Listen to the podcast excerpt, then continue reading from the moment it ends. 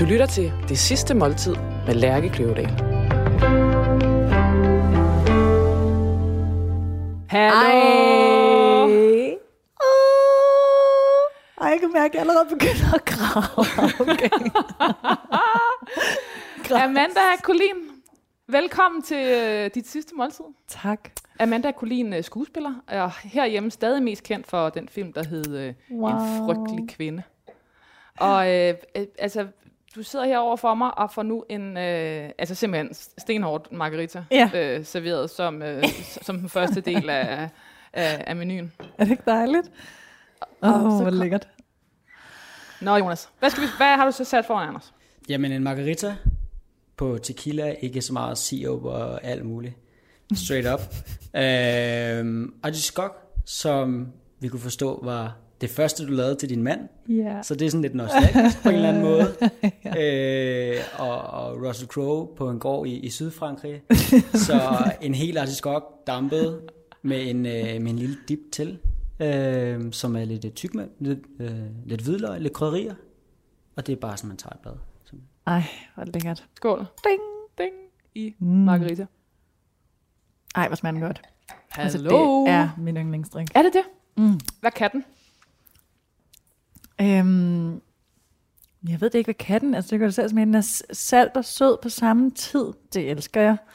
Og så tror jeg, der er noget ved tequila, som ikke gør mig sådan stiv, stiv, men mere bare helt happy. Helt høj, Ja. Det kan Øh. jeg jo meget godt lide. Det er en meget god følelse. må man sige. Og specielt, når man ligesom skal dø. Det er det. Ej, hvor jeg glæder mig. Øh, jeg, jeg bliver simpelthen nødt til at starte med at spørge dig, hvad synes du selv, du har bestilt at spise? Jamen, det er sjovt. Fordi jeg læste faktisk uh, mailen op for min mand i går. Og så havde vi totalt grinflip over, hvor irriterende den der mail var. Altså, den var jo i øst og vest. Og hvilket meget af mig, egentlig, at være i øst og vest. Så jeg har bestilt alle mulige ting. Jeg har sådan bestemt lidt, men lagt det meget over til jer. Og så var jeg sådan, men hvis I bestemmer jer for det her, så skal det være på den her måde. Meget irriterende mail, så jeg glæder mig enormt meget til at se, hvad der kommer på tapetet i dag. Og allerede her er jeg helt grådlabil, fordi øhm, altså, tænk hvis det er den sidste artiskok, jeg skal spise. Det er til gengæld et virkelig pragt eksemplar af en artiskok. Den er smuk. En Men okay, Amanda, mens du starter med at spise... starte? Ja, det må du. Så vil jeg faktisk, øhm, for vi har virkelig også grinet over din bestilling. Så jeg, jeg læser den simpelthen op. øh, og det kan godt være, at jeg læser lidt hurtigt, fordi den er Den er lang. meget lang. Gud nej, læser du den op? Åh oh, nej. Åh oh, nej. Du startede med at skrive, okay, jeg er jo for det første verdens mest ubeslutsomme menneske, når det kommer til et menukort, og derfor tænker jeg, at jeg skal have lidt hjælp. Men her kommer en stor rodet tankestrøm om mad. Og så vil jeg gerne tilføje, altså det er nærmest en stream of consciousness. Altså det er sådan en rant om, øh, hvad der smager godt i livet. Ja. Jeg kan godt lide tequila.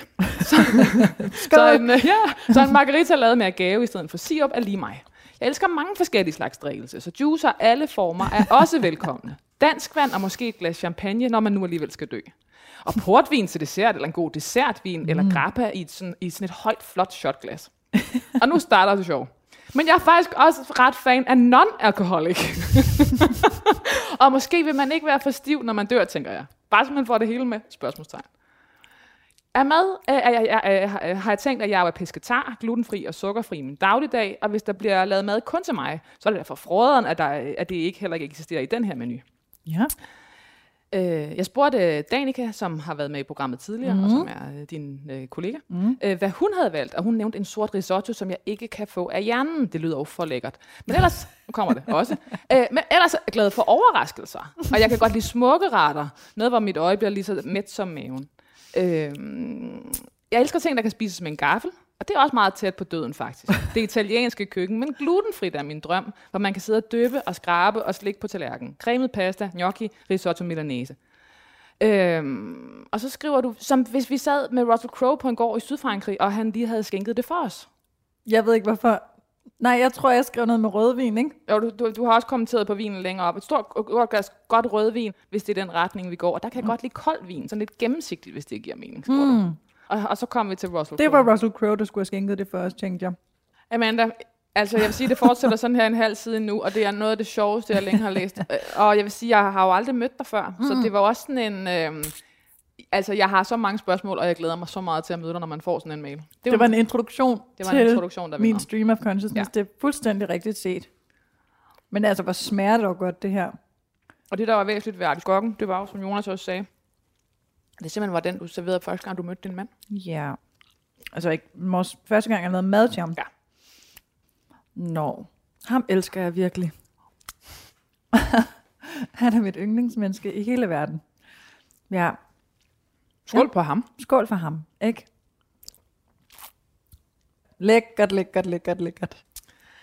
øhm, Amanda Colin, tænker du ofte over at dø? Det gør jeg faktisk.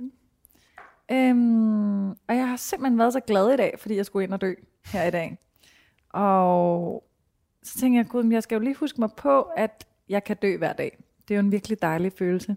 Man tager lidt flottere tøj på. Måske tager man også lidt flottere undertøj på. Øhm, ja, man dufter lidt mere, og øh, jeg tror egentlig, at det... Jeg, jeg kan huske... Jeg tror, jeg var 25 eller sådan noget. Jeg kan huske, hvor jeg tænkte, Gud, øh, jeg er klar til at dø. Og så jeg simpelthen sådan, fra nu af, vil det være fint, hvis jeg stillede træskoene. Og det, var ikke, det er ikke, fordi jeg har lyst til at stille træskoene, men det er bare en følelse af at være sådan, jeg har det virkelig godt, så tænker, der er ikke mere, jeg skal nå. Jeg, jeg har det bare rigtig godt. Øhm, og det er jo en rigtig dejlig følelse, og der skal ikke særlig meget til, egentlig. Hvor var du i dit liv, siden du tænkte det? Øhm, der boede jeg i New York, mm. og jeg gik på skuespilskole og lavede, hvad jeg elskede. Jeg tror simpelthen bare, jeg var så glad for det, og jeg, kan huske, jeg tror, jeg kørte i en bus eller et eller andet, og så kiggede jeg ud af vinduet, og på sådan en helt speciel måde, når man får lov til at bo i New York og være sådan filmagtig i sine 20'ere, og glo ud af bussen og høre en eller anden sang, så var jeg sådan, okay, hvis den her bus kørte galt nu, og det var det. What a way to die. og den tror jeg var meget god at have øh, i ny og næ. Så jeg kan faktisk rigtig godt lide at tænke på, at øh, jeg er klar til at dø. Fordi de dage, hvor man så ikke er klar til at dø, så skal man jo lige gøre noget. Og tænk så om, hvorfor man ikke føler sig klar til at dø. Eller, Det kan jo være alle mulige ting. Det kan også godt være, at man bare har menstruation, og ikke lige gider at dø den dag. altså, Amanda, jeg har skrevet din uh, nekrolog. ja, ej, det glæder jeg mig også til. Øh, Det er jo, den får man jo sjovt nok aldrig at høre selv. Det gør man nemlig ikke.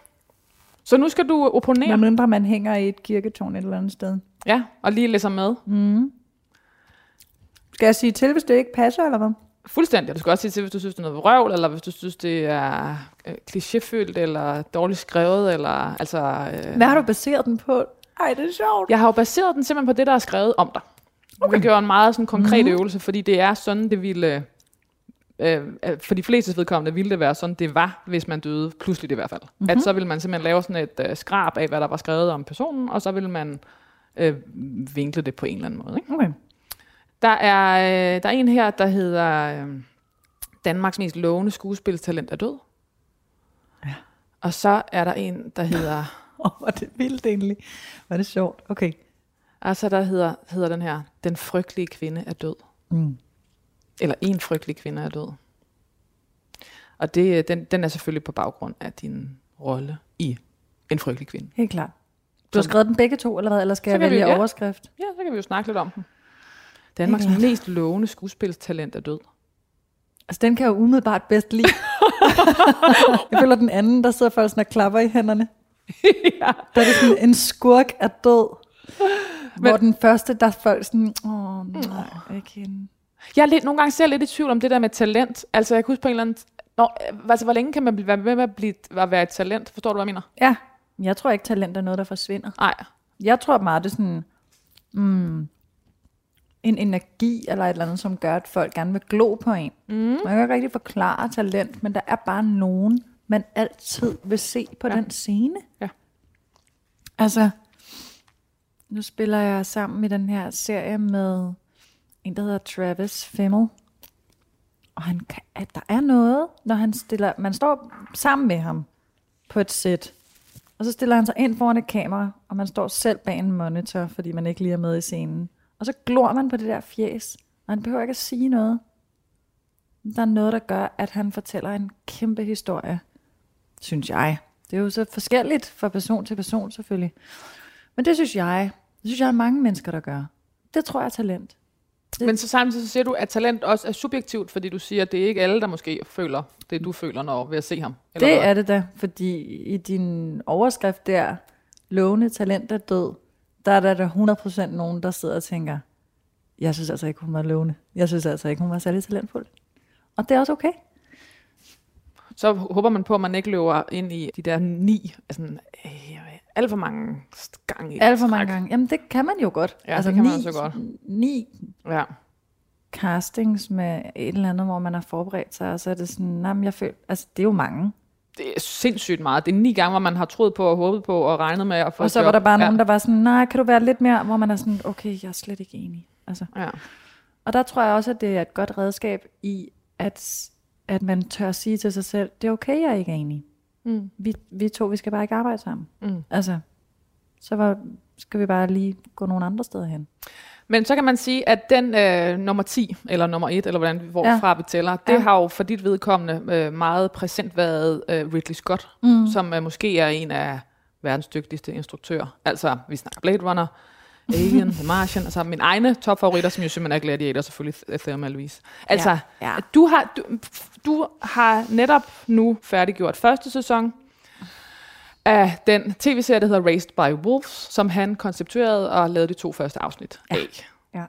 Øh, og den øh, tv-serien er endnu ikke kommet ud i, øh, eller for, den er netop kommet ud i Danmark, men kommer på HBO Nordic som de fleste af os har... 16. december. 16. december. Og der kommer, så vidt jeg har forstået, hele baduljen. Okay, ja. men så man får det hele, så man kan det, binge Så løs. kan man simpelthen ja. bare okay. bestille en pizza og gå i gang. Og så ellers gå i gang. og, og, og, og, kan du ikke fortælle mig, hvad den, hvad, hvad den handler om, Raised by Wolves? Øh, den handler om to androider, som bliver sendt til en ny planet, for at, lade, at skabe New Humanity. Altså Øh, fuldstændig ligesom hvis øh, nu, at jorden var ved at gå under. Og så var der nogle øh, videnskabsmænd, som tænkte, nu laver vi to robotter, og så beder vi dem om at starte forfra.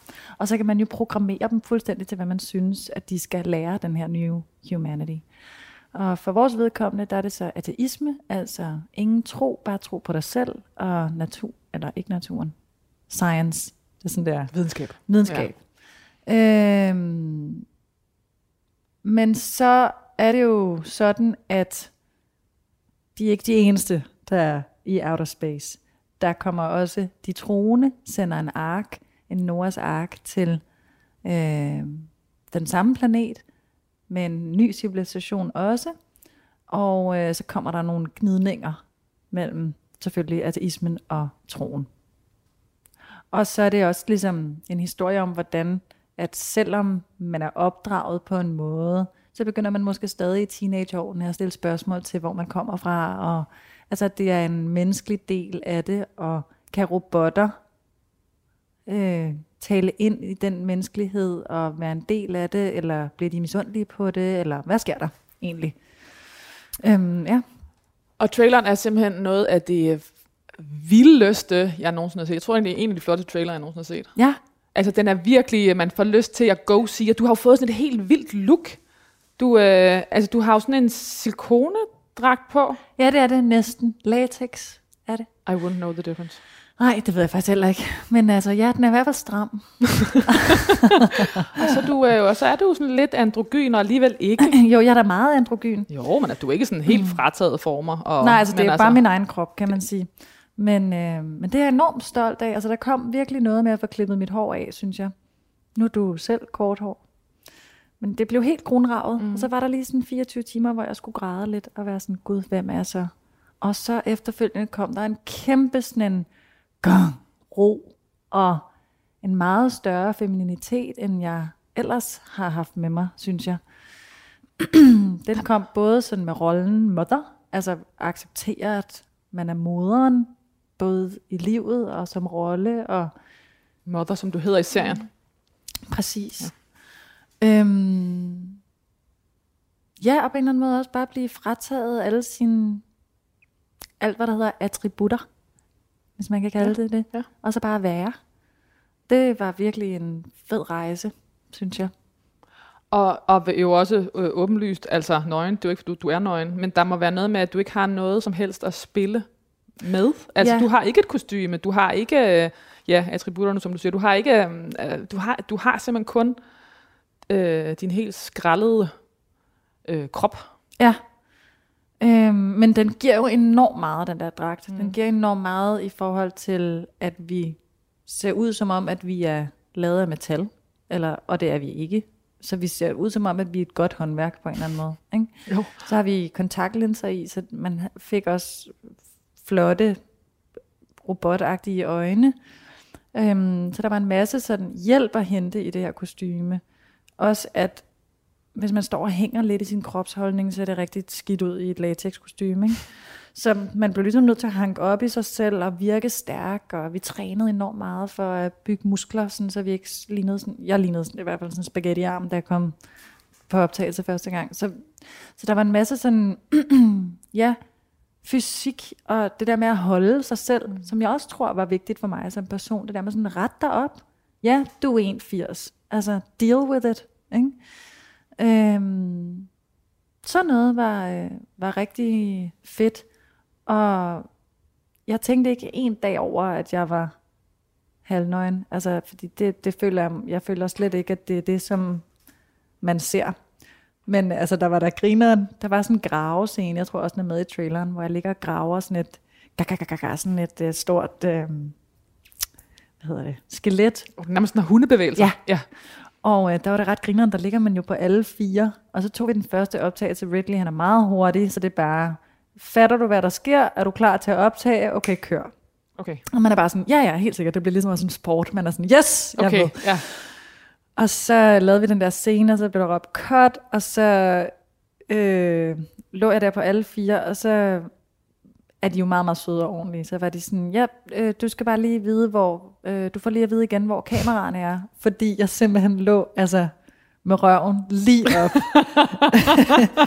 lige op i verdens øh, sødeste kameramand. ja. Hvordan var han at blive instrueret af Ridley Scott?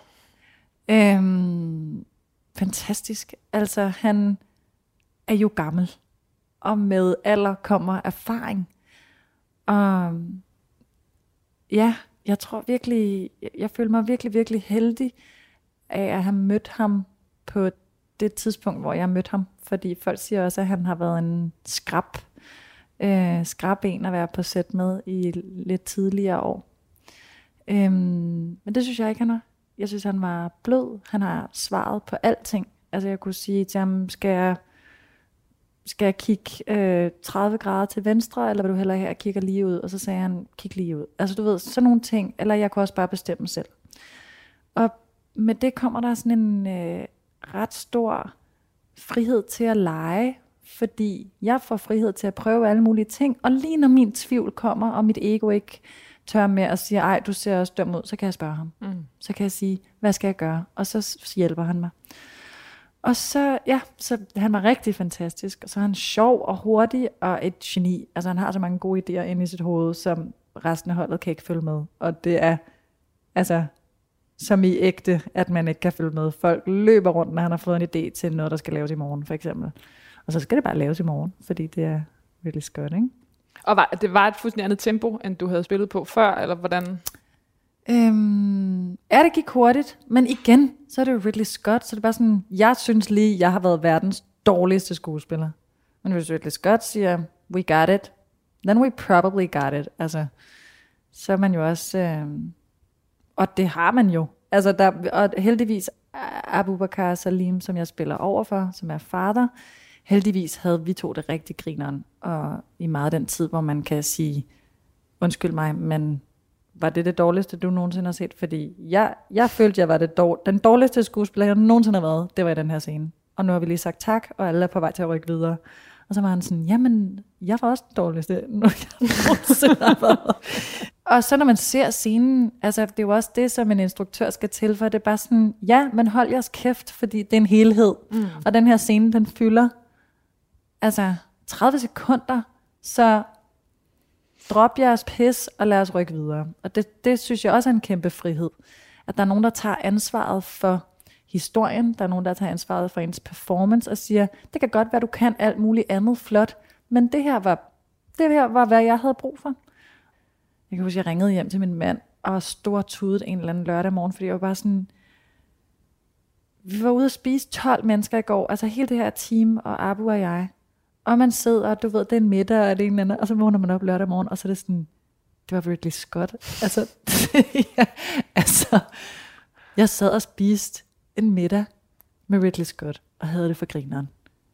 Det, jeg kunne slet, der var nogle gange, hvor, man, hvor filmen lige måtte knække, altså hvor man lige måtte tude over sådan, altså moralske tømmermænd sådan sagde noget forkert, blev jeg for stiv. Altså gang moralske tømmermænd med 100 til en intim middag med Ridley Scott første gang. Ikke?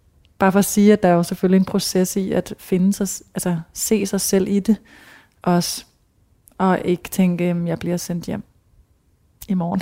Nej, og hvornår stoppede den? Altså, kan du lige backtrack gang? Altså, hvordan fik du rollen? Og, altså, for der er jo et stort for, mentalt forarbejde for, om du overhovedet sidder og spiller en, ja, både konkret forarbejde, men også mentalt forarbejde, før du sidder og spiser en middag med Ridley Scott. Og Jamen altså, det skete ret hurtigt. Jeg var på sådan en øh, filmfestival i øh, Irland, hvor der var en masse, masse caster og rigtig, rigtig få skuespillere. Så det er i forvejen sådan en virkelig ideel festival at blive inviteret til.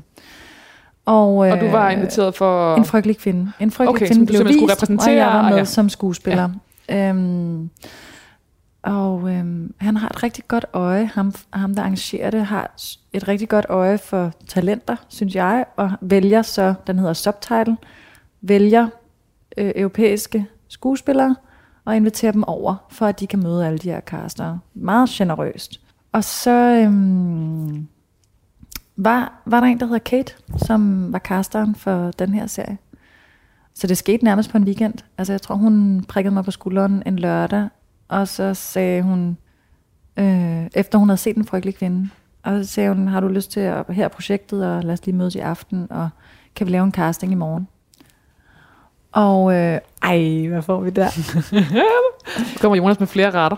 Wow. Den der lidt kølige og lidt gennemsigtige vin, kan jeg vide, hvor du har fundet? Jamen, øh, vi, er jo, vi er jo stadigvæk blevet nede på en, en gård i, i Sydfrankrig. Ja, spændende. Med Russell Crowe. Ja. Og øh, en kold rødvin, så er det jo et koldt glas rød Bourgogne. Lækkert. Ja. Fantastisk. Og til det får I det her først. wow, var den flot. Du lod os øh, jo fortælle, at øh, du havde en sort risotto, som du ikke kunne få ud af hovedet. Mm. Og øh, det her med at sidde nede sydpå og, og prøve lige at komme udenom gluten, så er risotto en, en perfekt vej. Øh, jeg har lavet en sort risotto med calamari, som er blæksprød. Mm. Så er der lidt syltet citroner og lidt piment espelette. Ej, det går lækkert. så fint til. Kan man spise de der citroner med skallen? Det kan man. De er bare sådan lidt syltet. Wow, hvor lækkert. Så der er sådan lidt, uh, lidt citron. Tak skal du have. Wow, smager det godt, de der citroner, var. Det er meget lækkert. Men altså, Amanda, fortæl mig lige færdig med, øh, med altså blev du tilbudt rollen? Eller, det gjorde du ikke. Nej. Du præsenteret fra projektet. Åh, oh, var den god. Øhm, ja, og så sagde hun, kan du lave en casting i morgen? Og så sagde jeg, det kan jeg da ikke. Er du fuldstændig sindssygt? Det er Ridley Scott. Ved du, hvad du beder mig om? Mm. Og så sagde hun, det er i morgen eller mandag. Jeg skulle hjem om mandagen, så det var sådan noget med self-tape og sådan noget. Så var jeg sådan, okay, vi gør det i morgen. Så øh, Shit, bundede jeg et glas hvidvin, og så lærte jeg replikkerne. Læste manus. Øhm, jeg kan simpelthen afsnit. fysisk mærke panikken her bare hos mig selv over tanken over skud. Altså. Jamen, jeg tror, der gik sådan en, øh, kan du ikke sådan handler jo. i en, når man er sådan, no time for panic og ikke nogen tid til at tænke på, hvad det er. Og jeg kunne heller ikke gå for meget ind i historien. Tit, når man sidder og forbereder sig sådan i den her scene, der tænker jeg, at jeg skal føle alt muligt. Jeg var bare sådan, jeg må bare lære replikkerne. Altså, så godt, fordi det er jo også noget, man har lært på skole. Bare hvis du kan replikkerne forfra, bagfra og fra siden, så er du rigtig fri i et castinglokale, ikke? Så det var bare, det var bare mit mål. Bare lær replikkerne, og der var selvfølgelig det var selvfølgelig rigtig flotte, sådan nogle fire sider scener af monolog, hvor man skal et eller andet. Men jeg lærte replikkerne, og... Øh, ja. Altså du gik rundt på dit hotelværelse i Irland? Ja. Og bare... Og tærvede de der replikker. Og sådan noget med at klippe dem ud og hænge dem op på væggen. Og der er alle mulige gode måder, man kan lære sådan nogle replikker på. Og øh, så lavede vi en casting dagen efter, og så tænkte jeg bare, god energi. Altså have det sjovt. Og øh, ja, og så kunne jeg bare mærke, at der var et eller andet, hvor det var nemt. Altså ja. Der var, hvor rollen ligesom talte nemt igennem mig. Jeg, skulle, jeg skulle ikke arbejde så meget, før der ligesom skete ting. Og det er jo altid et godt tegn. Og så kom jeg Kan du ud. ikke prøve at forklare mig det? Fordi hvad betyder det? Altså, hvad, Øhm, jamen det betyder... Øh, åh, det bliver meget sådan... Jeg ved ikke, om det overhovedet giver mening, eller om det kun er mig, det giver mening for. Men når jeg læser ting, øh, så kan jeg mærke, om jeg vil have let ved at sige replikken, og som den kunne komme bare flyde igennem mig. Jeg får sådan lidt svedige håndflader over, at jeg er sådan, gud, det er mig, jeg kunne godt, jeg kunne give den her person et ansigt. Eller øh, hvis jeg lige pludselig, hvis der er noget, jeg rigtig gerne vil have med mit hoved, for eksempel, og jeg læser manus, og jeg, og jeg skal på arbejde, og jeg bliver ved med at se en anden skuespiller for mig, mm. øh, så er der et eller andet, hvor man ligesom skal arbejde for hårdt, eller, og det er ikke nødvendigvis for at sige, at man ikke kan spille den rolle, men der er nogle ting, som er mere organiske. Og den her var heldigvis meget organisk for mig. Og det tror jeg også sikkert var det, de kunne se og mærke, fordi der gik jo ikke særlig langt, så det gik en uge eller sådan noget, så det er bare sådan, du har fået rollen. Altså, det var sådan noget. Og jeg, jeg, de, på et tidspunkt, så skulle de, øhm, det var så mandag, jeg tog hjem, jeg ringede til min mand og var sådan, åh, oh, jeg lige, det gik måske ret godt det her, så Mm. prøv bare lige at, det er Afrika og sådan noget. fordi de rammerne havde, var du ligesom blevet præsenteret for, at du skal kunne sådan og sådan, det er Sydafrika, Ja, sådan noget. det er om en måned. Det var lige om lidt, ja. Øh, så jeg ringede hjem til min mand og var sådan, jeg har lige, der, der skete noget ret sindssygt, og jeg tror måske, det gik godt. Og han er allerede sådan, åh oh, nej, han ved godt, hvad det betyder, når jeg siger det. Ikke? øh, og øh, ja, ja, så går man jo bare i sådan non-jinxing mode. Og så på et tidspunkt i løbet af ugen, hvor jeg var hjemme og sådan noget, hvor jeg begyndte at tvivle helt vildt på det. Altså, hvad fanden er det, der lige er sket? Det kan ikke være det er også det der med, at jeg lige har været inde i den, altså sådan i, Ja. ja. i, i, i um, Det kan ikke være rigtigt, at man bare kan og så- komme ind fra højre, og så Nej. få hovedrollen i en Ridley Scott-serie. Altså, hvad tænker jeg på? Så ringede de og sagde, at vi vil gerne se dig til en casting igen i London næste uge. Og så tænker jeg bare, hvis jeg skal tilbage til en casting, så får jeg det ikke. Mm. Altså, det kan jeg ikke. Så ringede de heldigvis mandag, altså en uge efter, og sagde, "Mm, altså, værsgo. It's yours, vi ses i Sydafrika. du behøver ikke komme til casting i London, det Nej. er din. Nej, den er, du har fået den. Og det var før, du havde mødt Ridley Scott. Ja. Så det, det har kun været på bånd. Mm. Wow, det er også vildt. Men det fortæller jo også lidt om hans geni, synes jeg. Han har bare sådan, bum, værsgo, godt.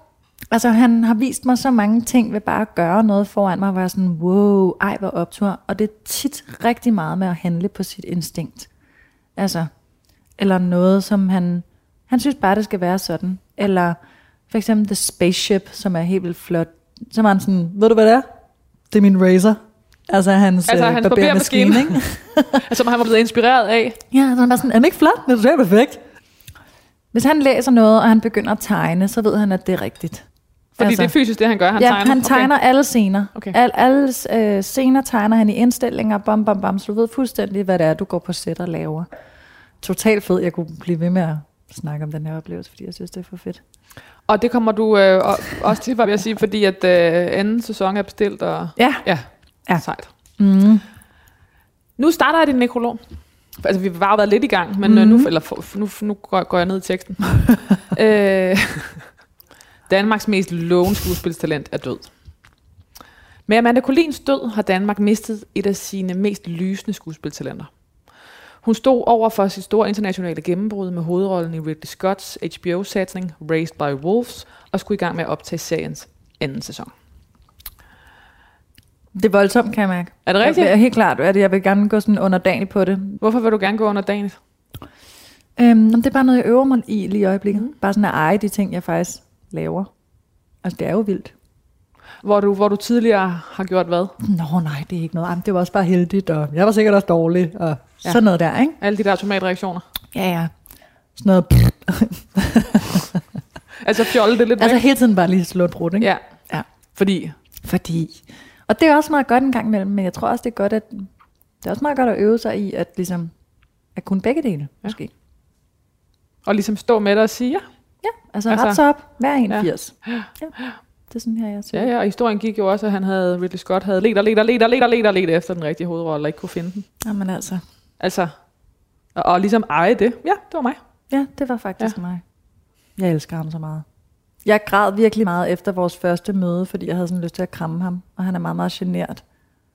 Så han er sådan en giv hånd mand. Og så græd jeg, græd jeg, græd jeg. ringede til min agent og sagde, jeg kan ikke lave det, fordi vi får ikke, altså vi, vi får ikke det forhold, som jeg, jeg synes, vi skal have. Altså, du, vil- hvad ville du gerne have? Jeg var bare sådan på krammeren med ham Ja. allerede. Jeg tror, Ja. jeg var lidt for langt fremme. Vi Ja. endte også med at kramme. Altså, vi endte med at være altså, på krammeren, ikke? Det var sådan lidt fanagtigt, at man elsker nogen så meget. Ja, det var og jeg kan slet ikke sætte mig ind i, at jeg hvordan... ikke krammede ham til første Men jeg møde. kan slet ikke sætte mig... Altså, fordi, hvordan kommer man udenom den? Altså, øh, lige præcis den der fan-ting. Altså, hvordan...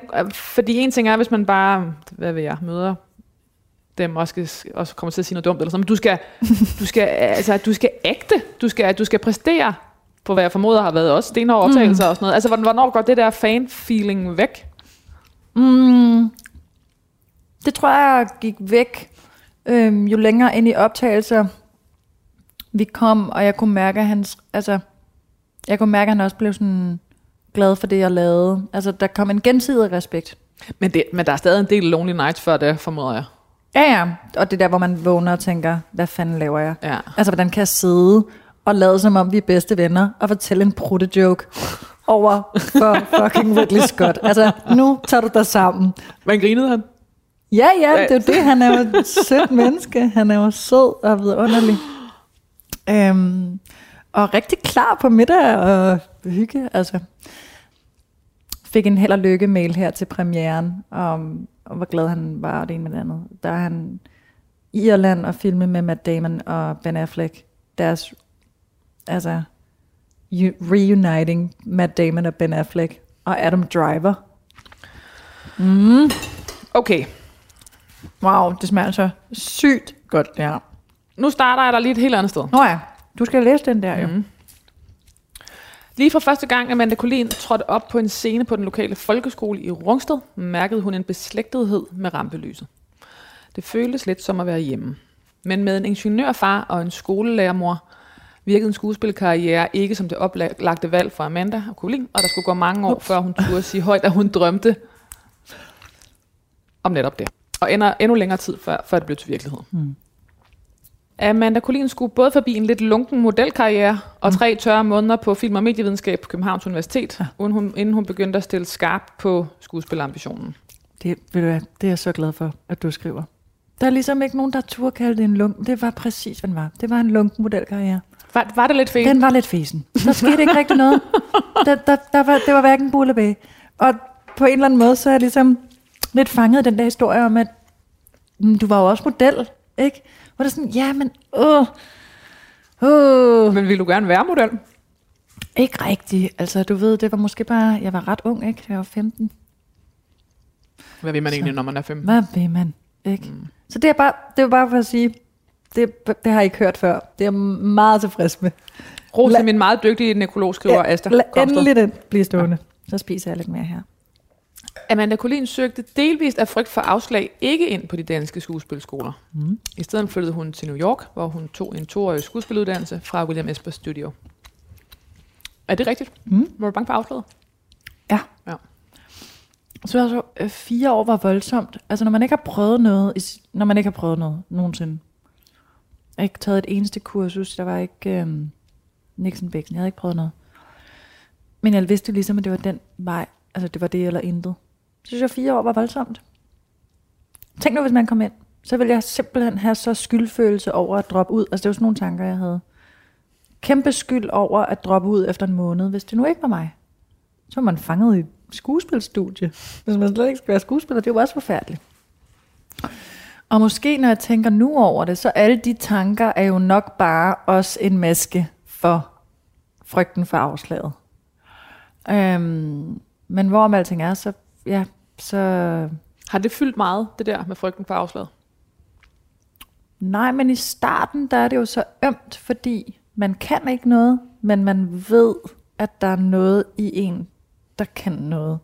Man ved bare ikke, hvordan man skal formidle det. Og det tog så et år på den anden skole, som jeg så øh, tog i stedet for i New York. Sådan et år af skuespilkurser hele tiden, og ud og ind, og ligge og rulle rundt på et gulv, og græde, og alle mulige ting og sager. For en eller anden dag stod jeg og lavede en scene øh, for Good Will Hunting, kan jeg huske.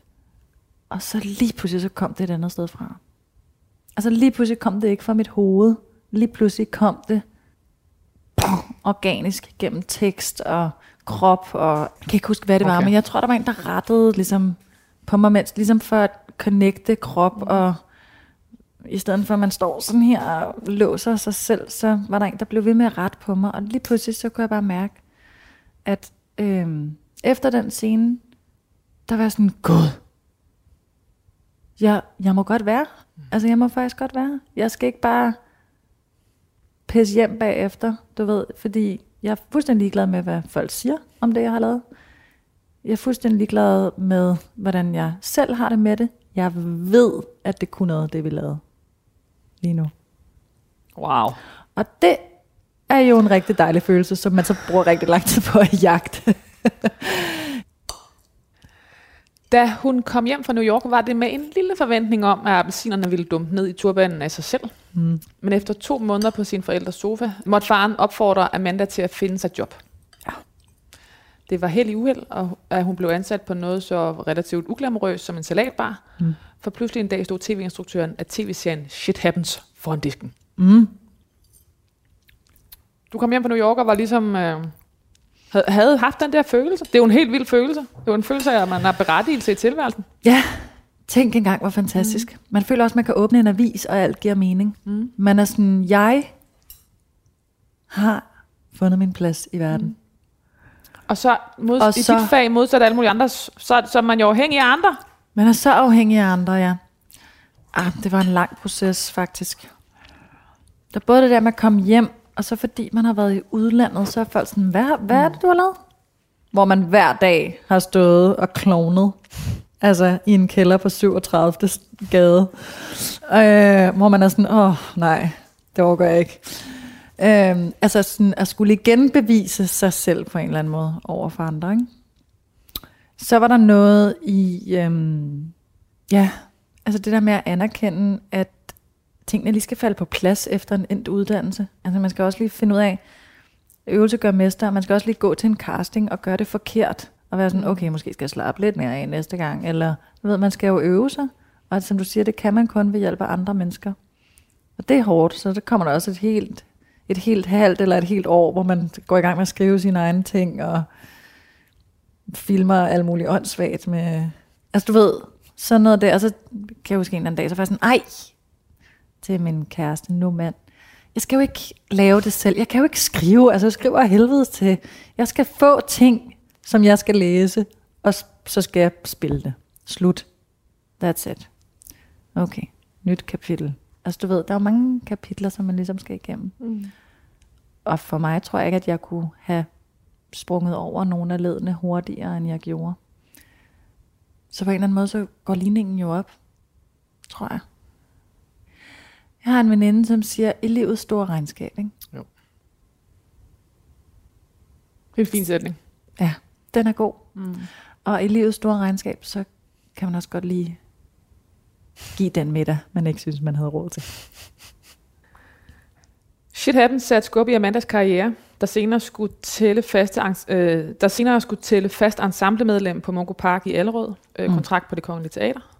Titelrollen i deres opsætning af Frøken Julie, og senest sin rolle i den øh, stjernespækkede thriller Undtagelsen.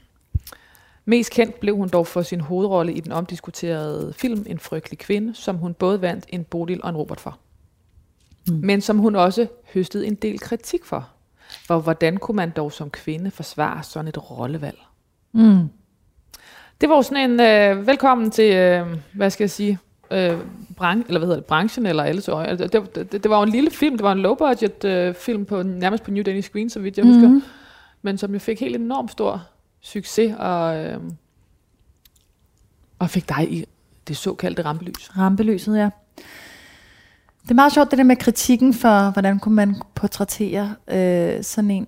Og det var meget sjovt, at for jeg tænkte selvfølgelig strejfede tanken mig, inden jeg sagde ja. Jeg tænkte, folk spiller jo også mordere og voldtægtsmænd og alt muligt, så hvis man ikke kan spille en frygtelig kvinde, så er vi jo også et forkert sted. Altså selvfølgelig skal jeg kunne give et ansigt til noget, som Christian har på hjerte. Christian Taftrup, som var Ja. instruktør på. Og manuskriptforfatter sammen Ja. med sin bror. Sammen med sin ja. bror, ja. Og det er jo også et kontroltab, øh, som er sjovt. At ligesom frelægge sig ansvaret. Jeg kan huske, da hele øh, mediestormen startede på Christian og sådan noget. Jeg, vi, havde sådan, vi sad oppe i vores sommerhus, og jeg var sådan, skal jeg, altså skal jeg gå ind i det? Skal jeg tage det på mig? Og et eller andet sted, fuldstændig ligesom med Ridley Scott, og dengang også med Christian, så sådan, nej, for det er Christians film. Jeg har givet en en stemme, men det er ikke mine holdninger. Altså, jeg er ikke sådan. Og jeg havde en interessant snak den anden dag også om et eller andet med, hvad jeg synes om noget. Og så sagde jeg, egentlig vil jeg gerne have lov til ikke at synes noget. Nå, men hvis øjnene kigger på dig, så skal du ligesom have en stemme og sådan noget. Så siger jeg, jamen, min stemme er jo i, altså, i min film, så kan du tro, om jeg er lige med det, eller om jeg ikke er det. Men faktisk er min fornemmeste opgave ikke at have en stemme, synes jeg. Der hvor jeg er lige nu. Jeg synes, det er rigtig spændende at prøve at... Nu sidder jeg her i et interview med dig, men altså... Øhm, Men det er meget sjovt, for det er jo næsten den eneste sætning, man ikke må sige længere. Det har jeg ikke nogen mening om. Nej, og det var faktisk ret befriende at sige, men ved du hvad, selvom der er øjne, der kigger på mig, så er jeg jo ikke forpligtet til at, at bruge den stemme. Altså det er jeg faktisk ikke. Uh. Skål, det er dejligt portvin. Jeg Det var da også portvin. satans til skål. Til stor flaske. Jonas, jeg har da aldrig kendt med. Det er simpelthen den bedste onsdag, jeg længe har haft. Altså apropos at gøre gode ting, ja. så skal jeg lige have fat i din kalender og høre, hvornår jeg kan komme tilbage. Jamen, øh, det er desserttid. Og øh, til at starte med i glasset, det er noget, jeg lige har kommenteret. Det er, det er portvin. Det er 10 års Tony, som har sådan lidt øh, noter af de her tørrede, mørke stenfrugter som fine og sådan nogle ting. Og øh, det har vi simpelthen lavet en vegansk kage på, chokoladekage, mm. øh, som er sådan på finer og dadler og sådan med lidt øh, pistache. Og det er sådan set det. Så lækkert. Tak. Det håber jeg. Tak. det har været virkelig lækkert indtil videre. Så jeg tænderne i den her. Hurra. Mm. Det var det, jeg skrev. En dense as fuck brownie. Dense as fuck. Det er den her. Mm, okay. Nej, var den god. Blandt sine mest enestående præstationer kunne Amanda Collin også til, at hun fik tilkæmpet sig sin fortjente plads blandt stjernerne med en baby på armen. Ja. Noget af en præstation i en branche, der ikke generelt er kendt for sin rummelighed. Nej. Hold Må jeg simpelthen bare for det sige skål. Skål. Fordi sådan, øh, altså, sådan var det vel. Ja, det var det. Det var det faktisk. Nu læste jeg lige de første øhm, 40 sider af Olga Ravns nye bog, Mit arbejde. Som og, handler om og, jeg at være græd, mor. og jeg græd så meget. Fordi det er hårdt at blive mor. Og jeg tror, øh, jeg brugte så meget tid på at skulle gøre det normalt. Og i og med al den øh, rosende kritik, hun har fået for sin bog, så er der jo rigtig mange, der har det sådan. Jeg tænkte også selv at skrive den der bog, så tænkte jeg, ej igen, jeg skulle, det, det er nogle andre, der gør. Og så, tak Gud, for hun gjorde det, fordi Altså, jeg skal bare lige forstå, når du siger, at du gjorde alt, hvad du kunne for at gøre det normalt. Altså, at i stedet for at sige, det er fuldstændig sindssygt at blive mor, så Mm. prøvede du at, at normalisere det. Eller hvordan skal jeg forstå Jeg det? tror måske, jeg sagde ret meget, at det er fuldstændig sindssygt at blive mor. Og samtidig så, det voldsomme skred, der sker i familie, altså sådan lige pludselig med en familie, der sker med ens selv, hormoner, krop, alt muligt. Man har født et barn, og det på en eller anden måde, så havde jeg en idé om, at det skulle være overstået på en måned. Altså alt det kropslige, eller alt det, som er ændret i en. Men det er jo en lang proces, som følger en hele livet. Og det at være mor er for sindssygt over for, for små børn også. De bliver ved med at kaste sindssygt altså scenarier i hovedet på dig. Det bliver sikkert ved. Jeg kaster da også stadig vilde ting i hovedet på mine forældre. Nok ikke lige så ofte, men de skal jo stadig forholde sig til mig. Så det er en ongoing process. Altså, og det, øhm, det taler man måske ikke så meget om, når man bliver mor. Det er mere, jeg startede ret tidligt på arbejde, hvilket jeg var sindssygt glad for. Øhm, men jeg ammede stadig, og ja, når jeg læser hendes bog, så er jeg bare sådan, what, tænk at jeg, jeg var så forhippet på at komme tilbage i verden, i stedet for bare at inkorporere mit nye jeg med et barn i en verden, og se, hvordan man måske gjorde det. Men det er vel også fordi, at så, så tydeligt står det slet ikke, hvad ens nye jeg er. Det er jo det, der tager tid at finde ud af. Ja, det tog faktisk to år for mig. Tre år. Ja, det tager hele tiden. Hele tiden er jeg sådan, Nå, nu ved jeg, hvordan jeg er mor. Det bliver måske ved. Det kan du fortælle mig om. Det er alt er nyt hele tiden. Ja. Altså hver morgen, Ja. må jeg ærligt sige. Ja. Um, Og som du siger, man bliver ved med at, og som du siger, kaste ting i hovedet på sine forældre, lige Ja. meget hvor gammel man er. ja. Heldig forhåbentlig, fordi det er jo også Ja, ja. relationen og nærheden, og Gud ja. Så skal ens forældre sidde der og være sådan, gud nej, er hun suicidal? ja, Og er hun okay, og er det et godt valg, hun tager, og jeg synes, hun er... Altså, det fortsætter jo Og bare. fortsætter, fortsætter, for fortsætter. Ja. Ej, så jeg synes, øh, der skete vildt mange gode ting, men der var også helt klart et højt tempo, som jeg ligesom... Øh, mm, som jeg er kommet videre ind. Og det tror jeg, at motherrollen hjalp mig rigtig meget til faktisk også. Det er jo dejligt, når man får roller til ligesom at understøtte ens liv. Øhm, det der med sådan at acceptere, at jeg er et andet sted. Altså, jeg er ikke 25 og skal løbe hurtigt og ud og bevise og alt muligt. Og selvom jeg måske ikke var der på det tidspunkt, jeg fik, altså, kom ind af frøken Jolie, og Frankie var fire måneder, så jeg sad og ammede Din rolle i, på det kongelige teater, som er sådan en, den klassiske, man snakker ligesom om Julie, altså Romeo og Julie, og så Fr- Fr- øh, Fr- Julie, og der er ligesom de der sådan store kvinderoller, man ja, gerne vil og have. så mellem øh, Henning og Kirsten, som jo er nogle mastodonter på danske, Kirsten Olesen og Henning øh, Jensen. Ja. Som virkelig er forbilleder på danske, for dansk scenekunst. Ikke? Øhm, så det var ret vildt, vil jeg sige. Og det der med, det var virkelig det, jeg havde brug for på det tidspunkt, at være sådan, jeg kan godt, og jeg har også et liv, og jeg er mig selv, og altså, jeg, jeg har en masse at byde på stadig, og samtidig med, at man jo ikke sover. Og man sover jo ikke. Så nu, hvor jeg har fået min nattesøvn tilbage, så tænker jeg bare, hvordan, hvad fanden? Øhm, og ja, alle mulige ting, som bare er ret vilde, som er sådan noget adrenalin blandet med overlevelse, blandet med alt muligt nyt.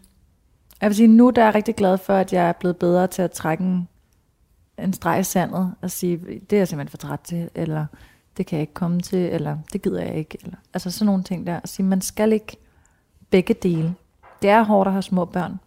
Fat det. Mm. For mig i hvert fald. Og hvis nogen synes, det er pisse let, så få nogle flere. Altså, Tænker du simpelthen at skulle spille arketypen af, af, af mother? Altså det er jo, er det ikke vildt? det er jo helt vildt. Det er jo, det er jo noget af en rolle, og det er jo, altså man kan sige, det er, vel, det er vel den nye Eva på en eller anden måde. Jamen, det er sådan en Adam og Eva-historie, ikke? Men det er også det, som var så vildt, det der med sådan, også at være...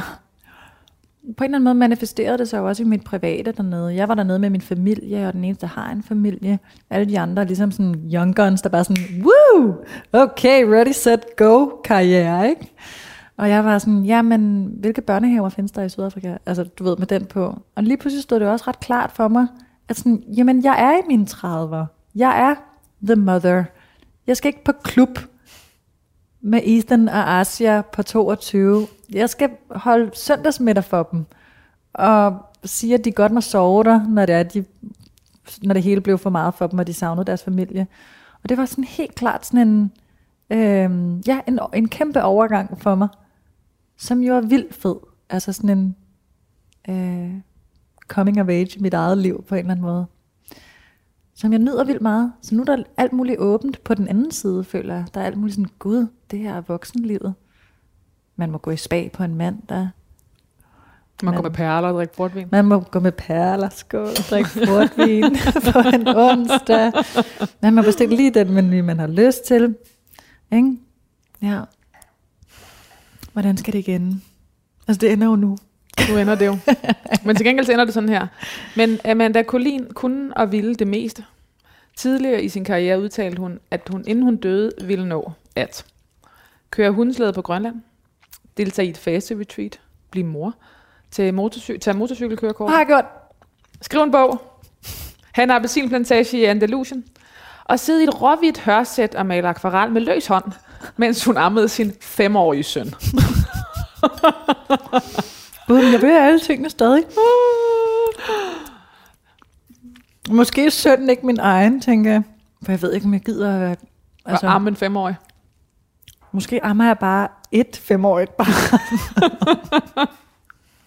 Ambitionerne ændrede sig muligvis med tiden, men fællesnævneren øh, for de nye, såvel som gamle ambitioner var, at de var store. Øh, Ikke uden en vis portion humor, drømmende og samtidig ret uhøjtidlige. Ikke ulig Amanda selv. Fedt. Amanda Golin efterlader sig sin mand, Christoffer, og deres treårige datter, Frankie. Nå. De får det så sjovt. de skal nok få det godt, de to. Tænker du det? Ja, mm. det tænker jeg. Han er verdens bedste far. Altså meget bedre forældre, end jeg er. Fordi, Når jeg ser ham med hende, så er jeg bare sådan, hvordan, hvorfor, hvordan kan du være så sej? Altså, den anden dag, så skulle han, så var det, var det hans ligesom afleverer. Og så går, så var jeg på vej i bad, og så kigger jeg lige ud af vinduet, og så cykler han. Så kører han på cykel med hende på skuldrene, holder. Altså det var sådan et tårn, et mennesketårn. et mennesketårn, der kom trillende ned ad fortorvet. Altså, det så så sødt ud, for jeg tænkte, okay, men altså, de har det jo bare for fedt. Ja. Helt cirkusagtigt. Ja. Så jeg tror egentlig, de ville få det meget federe, hvis jeg ikke var der. ja. Jeg er Hvorfor? god til at lægge i ske. Det kan jeg godt. Jeg kan godt spune. Hvad, hvad synes du, de kunne undvære med dig? Øhm, det ved jeg ikke. Der er vel nok sådan en underbevidst morbekymring, som ligger øh, og nærer i sådan noget lolleforhold, som en far kan have på en anden måde. Omvendt, når jeg arbejder rigtig meget, når vi er afsted, så er det jo, så bytter rollerne, så er det ham, der har det sådan, og står for alting, og mig, der kommer hjem kl. 8 helt smadret efter en arbejdsdag, hvor jeg har været ude at flyve og slå mennesker ihjel. så, Og tjene penge. og tjene penge, ja. Øhm, så der kan jeg godt mærke, Lille der, skat, henter du mig ikke en shoes? jamen præcis, det med den på, at jeg elsker også. Jeg elsker at være faren. Altså det må jeg bare sige. Altså, faren er fed. Faren er fed, farrollen. Ja. Der forsvinder min bekymring faktisk lidt. Ej, jeg tror det er godt, vi har hinanden. Helt klart. I hvert fald, mens hun er lille. Men du ryger ind i sådan noget bekymring, eller er det, er det eller, altså, Nej, jeg tror, der er sådan noget underliggende, underliggende sådan noget, for eksempel, hun er lige stoppet med at bruge sut. Psykoabstinenser. Altså vildt at se et barn faktisk. De abstinenser der, det er helt reelt stop med at ryge -agtigt. Øhm, jeg tænker allerede, men når hun har prøvet weed, hash første gang, hun er 16, og vi skal have det her tantrum på stuegulvet. Hvad skal det ikke blive til? Der kan jeg ikke styre hende. Altså du ved, sådan noget. Jeg ryger langt, langt frem. Der er Christoffer lidt bedre til at holde det nu ud, tror jeg. æret være hendes minde. Namaste. Hvad skal der stå på din øh, gravsten? Flyv godt, tænker jeg. Ej, det ved jeg ikke. Flyv i fred, dans i fred, et eller andet. Jeg tror ikke, man hviler, når man er død. Eller, eller noget med det store regnskab. Ja, Hvad, sag, hvad sagde hun, din veninde? hun siger bare, livets store regnskab. Men hvis der står det på ens gravsten, så er det måske sådan, så var man lidt ligegyldig. Ja, Men det er man jo også, og det er jo også vigtigt at huske sig selv det på. er man jo også, Man og det er, er- man virkelig ikke. Det er jo den, det er den underlige skizofrene blanding, som er hele tilværelsen. ikke? Ja, men man er ret ligegyldig. Altså, det er man sgu. Der sker nul ting. Altså, der sker lidt, men der sker nul ting i livets store regnskab, hvis jeg dør nu. Ej, skål for det. Hvor er det dejligt befriende, ikke? Sker ikke en skid? Skal ikke skide. Giv den gas, mens, mens, mens du er her. Mm. Det er sådan, det er. Jeg har kun et spørgsmål. For jeg har lavet en byste. Det er jo det, der er din gravsten, måske. Simpelthen. Jeg er jo helt ligeglad i det store, men får jeg lavet en byste? og skal det, hvor meget hår skal det have? Kan bysten have? Flot, sådan noget, hedder hun O'Hara-hår, tror jeg. Amanda Colin, tusind tak, fordi du ville være min gæst. Det var en stor fornøjelse at snakke med dig. Det var virkelig dejligt at være her.